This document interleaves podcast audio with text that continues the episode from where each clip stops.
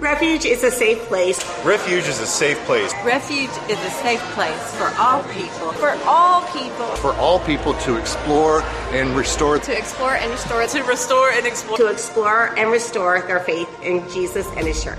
Refuge is a safe place for all people to explore and restore their faith in Jesus. And His Church. Huh? And His Church. And His Church.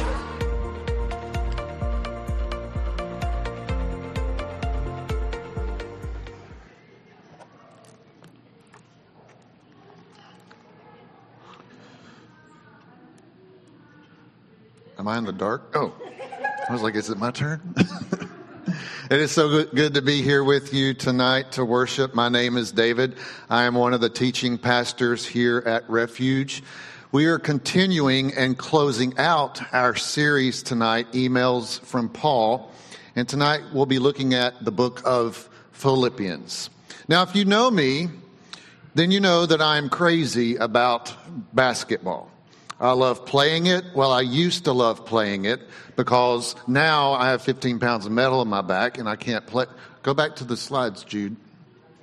Go back another one. You can stay right there. I can't play basketball now because I can't feel but one leg and I have all the hardware in my back, but I used to love playing it. Not only did I used to, I, I did I used to love playing it, I love watching it on T V, especially my Carolina Tar Heels that you can see there. I actually go crazy whenever I watch them play. Adrian just sits and videos me and takes pictures of me while I go crazy. This was a picture that he took of me. Olaf looks terrified in this picture because this was whenever we beat Duke, our rivals, in sending us to the national championship last year where we got murdered. But we still made it, and we ended Coach K's coaching career at Duke, and that was the sweetest game ever. But not only do I love watching it, I loved coaching it. Now you can go to the next slide. I coached high school boys basketball for years. I was passionate about teaching these guys how to work together as a team, how to build up one another, and how not to be the lone star of the team. I mean, one thing that I, I would always tell them before we played a game was, when you go out there on that court, you not only represent your own integrity and reputation, but you also represent this school's reputation, and you represent your coach. And when you have this jersey on, you are a representation of us as a whole. And I would tell them, just as long as there are seconds on the clock, you are to do your best. If we are either down by twenty points or we are ahead by twenty points, you are to do your best. You can keep flipping through those pictures, Jude. I loved being a coach. I studied how to be a better coach for my boys. I read books by my favorite coaches like Dean Smith, Roy Williams, and Pat Summitt.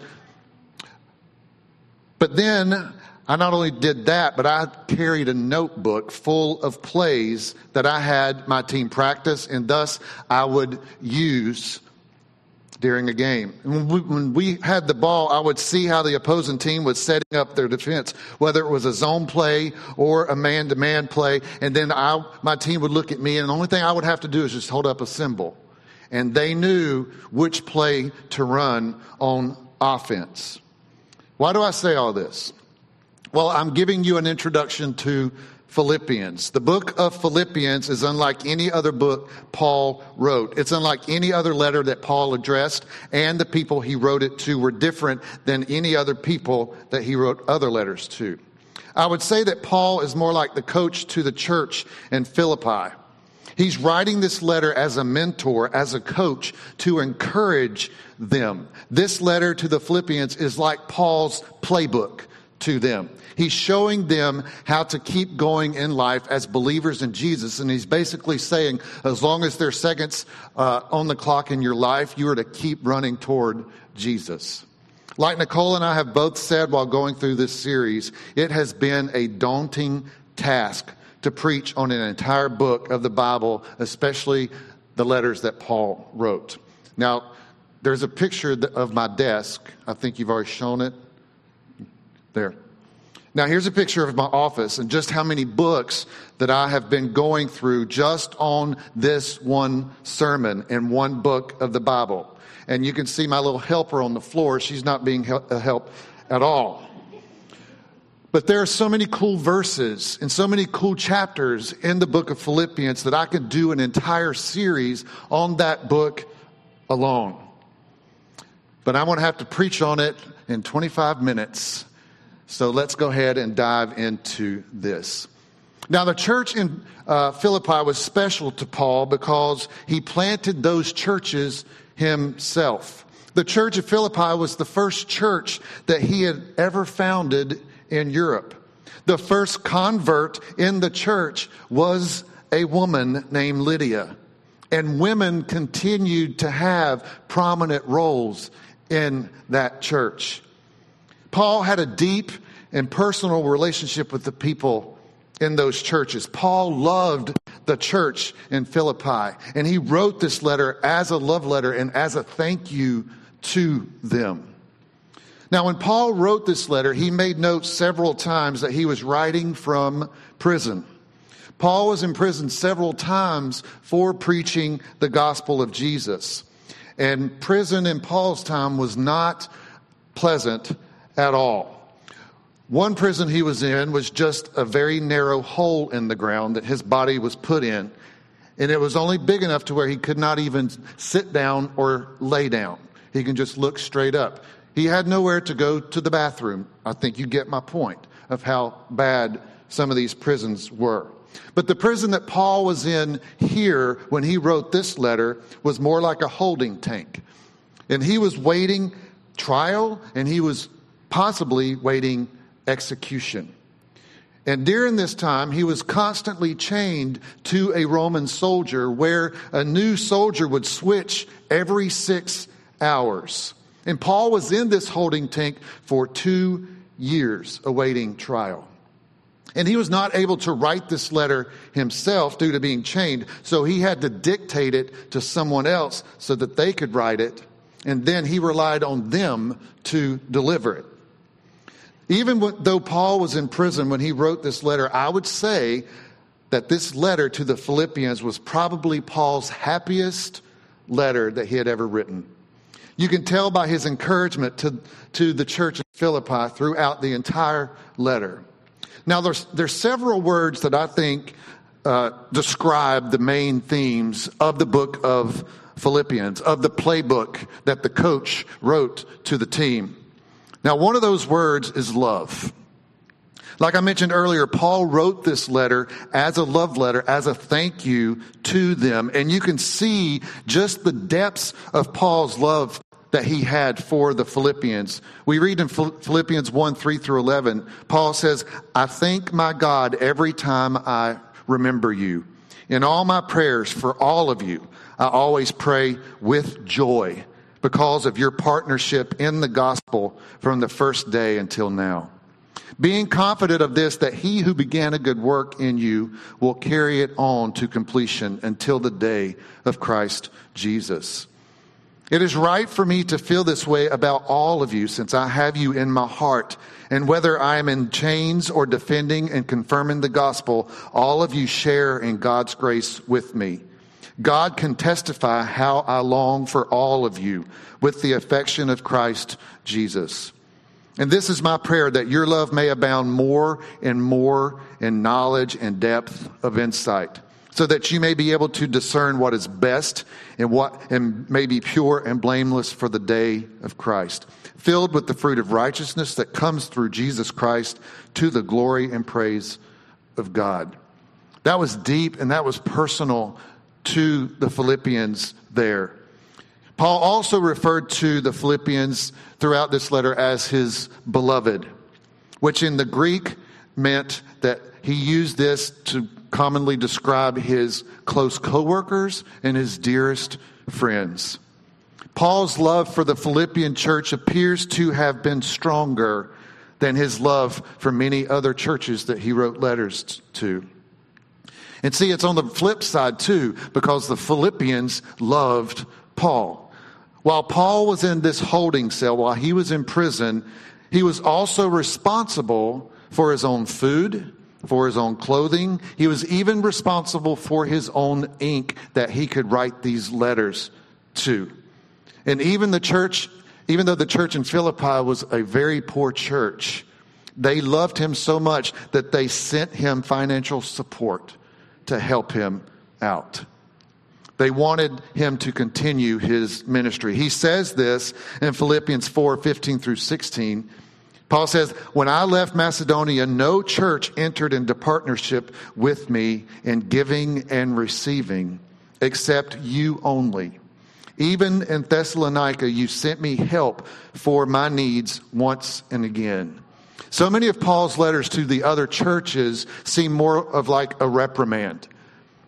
But this one is completely different. It's all about love. And, and the next thing is what I believe, and many Bible scholars believe, is the main theme of Philippians is joy. The word joy is mentioned over sixteen times in this letter to the Philippians. Do you know people in your life that just exude joy? When you're around that person, they bring out that joy in you. Why? Because joy is contagious. You want to be around that person because of their joyful heart. But have you ever been around somebody who is more like Eeyore? Always negative, no joy. It sucks the life out of you when you're around that person. Well, Paul's joy in this letter is contagious. Paul, he was facing adversity. He was in prison, but he maintained a strong faith in God. And you can see it throughout this letter. The strength of Paul's faith is evidenced by his joy and rejoicing. And it's coaching the Philippians to rejoice. Paul's joyful heart is both a model to the Philippians and to all of us now. But see, joy and happiness aren't the same thing. Happiness is based on happenings, the things that happen in your life. Joy is beyond our circumstances. Paul's mentioning of joy in his letter is him rejoicing over the resurrection of Jesus. He says in Philippians one eighteen, "What then? Only that in every way, whether in pretense or in truth, Christ is proclaimed, and that I rejoice. Yes, and I will rejoice." What Paul is saying here is he's rejoicing because Christ is being preached regardless of the motives that prompt people to do so. It's the how and the why of preaching that's not the ground of Paul's joy. The fact and the result that Christ is being preached is. The power of the gospel brings salvation to people and thus brings joy to Paul. Now we can look at that in our world now and in our lens now through Paul's eyes, because there's so many different church denominations. You've got conservatives, you've got liberals, you've got moderates. But, and that's what Paul's saying here.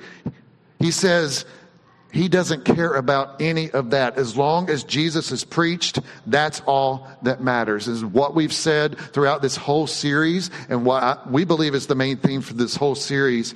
It all comes back to Jesus. Now, I know there are some churches and people out there who proclaim to preach the gospel, but Jesus is never mentioned, and nothing but hate comes out of their mouths. And if Paul were alive today, I'm pretty certain they would be getting a different type of letter that the, other than the one that he sent to the Philippians. Paul also mentions that he rejoices and finds joy in his freedom from the law. His joy comes from his freedom in Jesus. We've talked about this in past series, series before, but Paul reemphasizes this in Philippians three, one through three. He says, "Finally, my brothers and sisters, rejoice in the Lord. To write the same things again is no trouble for me, and it is a safeguard for you." He says, "Beware of the dogs, beware of the evil workers, beware of the false circumcision, for we are the true circumcision who worship in the Spirit of God and take pride in Christ Jesus and put no confidence in the flesh." You see, Paul knew all too well what it was like to be bound by the Jewish laws. We've talked about this before. before. Paul was a Pharisee. He was a Jewish leader who followed the Jewish laws to the book. He was bound by those laws, more than six hundred thirty to be exact. But when Paul encountered Jesus, his chains were broken from those laws, because when Jesus came, Jesus says, I'm the blood of the new covenant. I'm the blood of the new law. And there's only two for you to follow, and that's to love me with all you've got and love your neighbor as yourselves. Because joy, this joy, is a protection against the attitudes that people use to judge others. And that joy points to the Spirit of Jesus that flows from the acceptance of the gift of God's grace. And he continues to emphasize joy and rejoicing in Philippians four, four through seven. He says, rejoice in the Lord always. Again, I will say rejoice. Let your gentle spirit be known to all people. The Lord is near. Do not be anxious about anything, but in everything by prayer and pleading with thanksgiving, let your requests be made known to God. And the peace of God, which surpasses all understanding, will guard your hearts and minds in Christ Jesus. You see, we can always, we can always rejoice in the Lord, even when we can't rejoice in other things. There's so many things that's going on in this world today that we can't very well rejoice in. Maybe there are some things happening in your life right now that you can't very well rejoice in. But when we have a relationship with the Lord, we can rejoice in Him, because God is always faithful. God is always full of love. He's full of grace. He's full of mercy. And He's always there for us, and He's always here with us. And Paul tells us not to worry about anything, but in everything, pray. And the peace of God, which surpasses all understanding, will guard your hearts and your minds in Christ Jesus. It's a peace which surpasses all understanding. That means we can't explain it. We can't discover it. We can't create it. We can't bottle it. We can't buy it, and we can't sell it. We can't earn it. We can't give it away. The only thing we can do is receive it.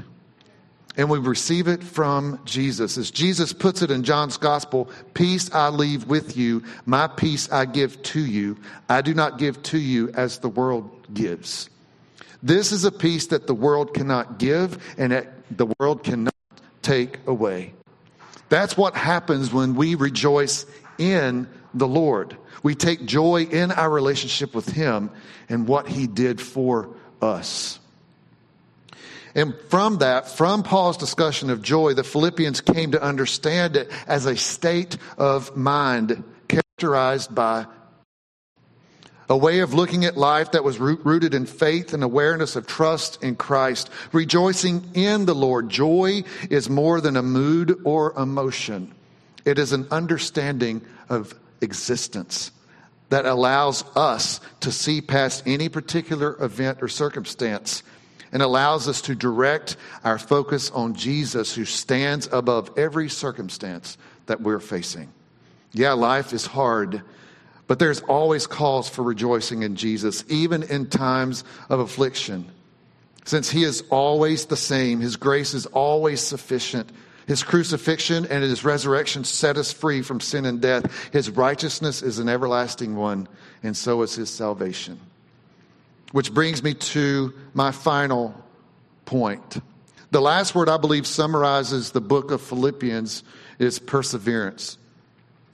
One of the most well-known verses in the entire Bible, other than John three sixteen, that most believers and non-believers know. You see it on T-shirts, you see it on uh, athletes' faces and stuff like that. Philippians four thirteen, I can do all things through Christ, in Christ who gives me strength.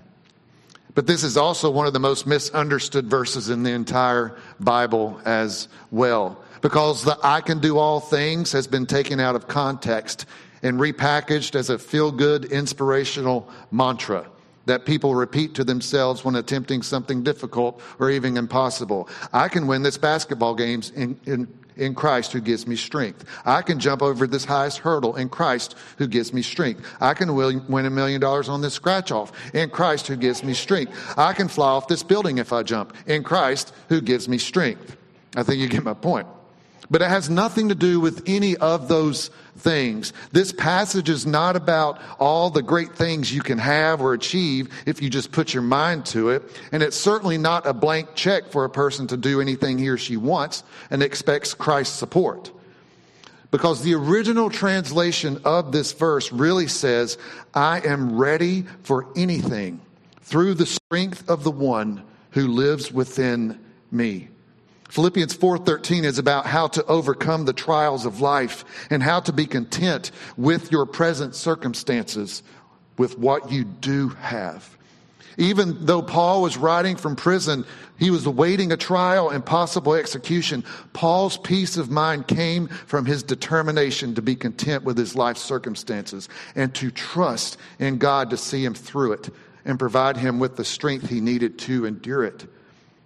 He also says in Philippians three twelve through sixteen, he placed so much emphasis on perseverance. He writes about salvation in Christ in these terms. He says, not that I have already obtained this or am already perfect, but I press on to make it my own, because Christ Jesus had made me his own. I press on toward the goal for the prize of the upward call of God in Christ Jesus. Only let us hold true to what we have attained. And as I just said a minute ago, and we've said it over and over again, it all comes back to Jesus. Why should Christians persevere? Why should they move forward? Why should they keep running toward Jesus? Because no matter what's happening in your life, no matter what's going on, Jesus suffered and died on the cross for all of it.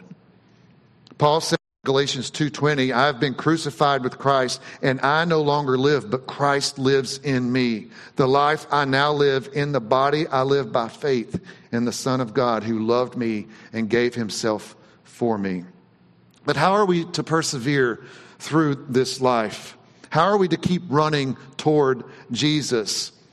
We are to love Jesus with everything we've got. What does that mean? Our entire being, our minds, our bodies, our thoughts, our actions. And we are to love our neighbors as ourselves. How do we do this?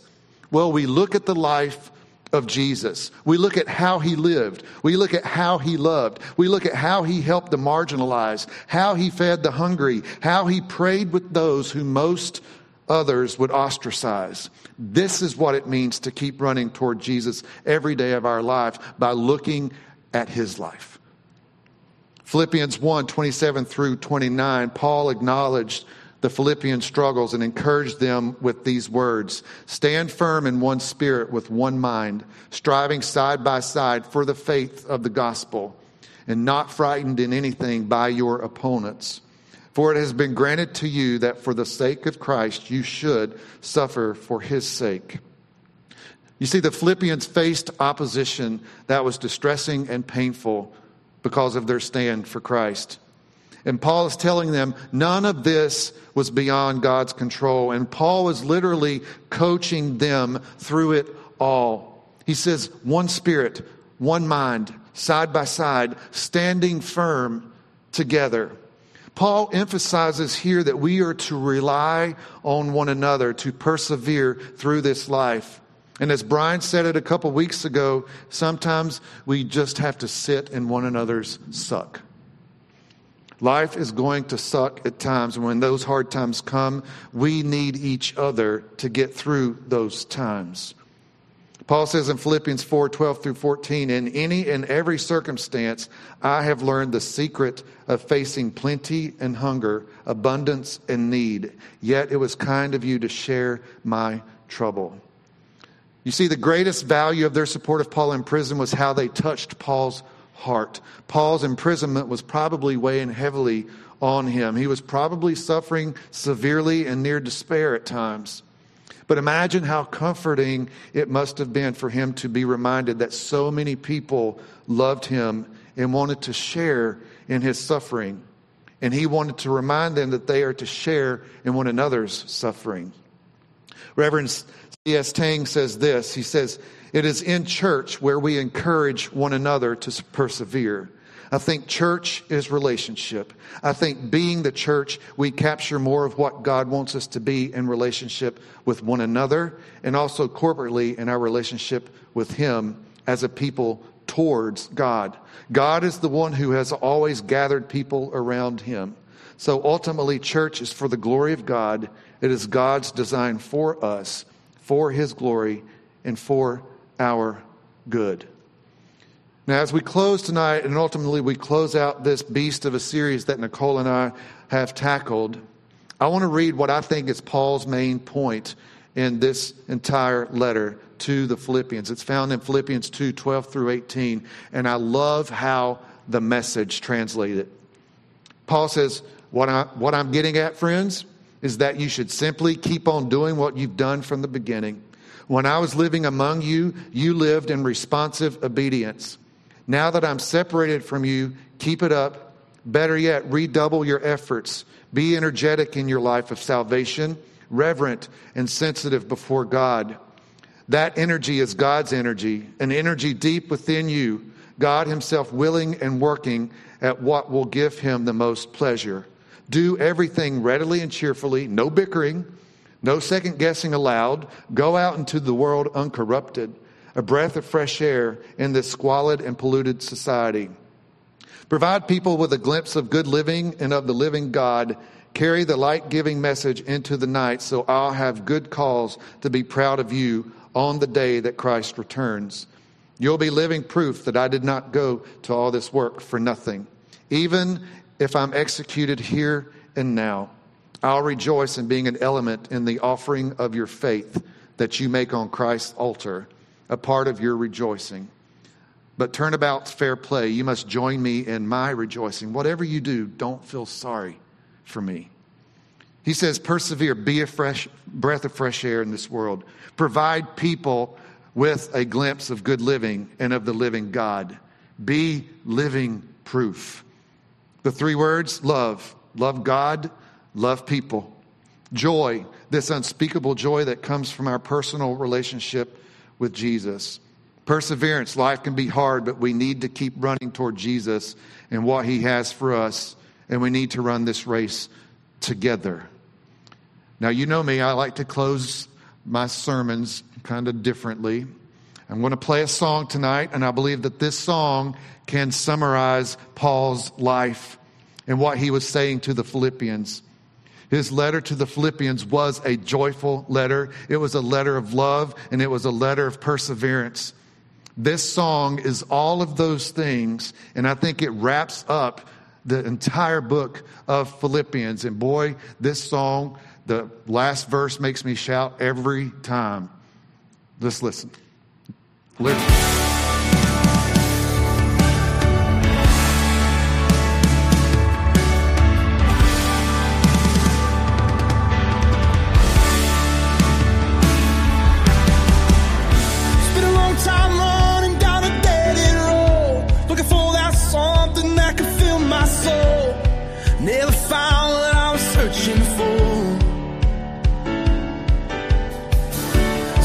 Time running from a messed up past.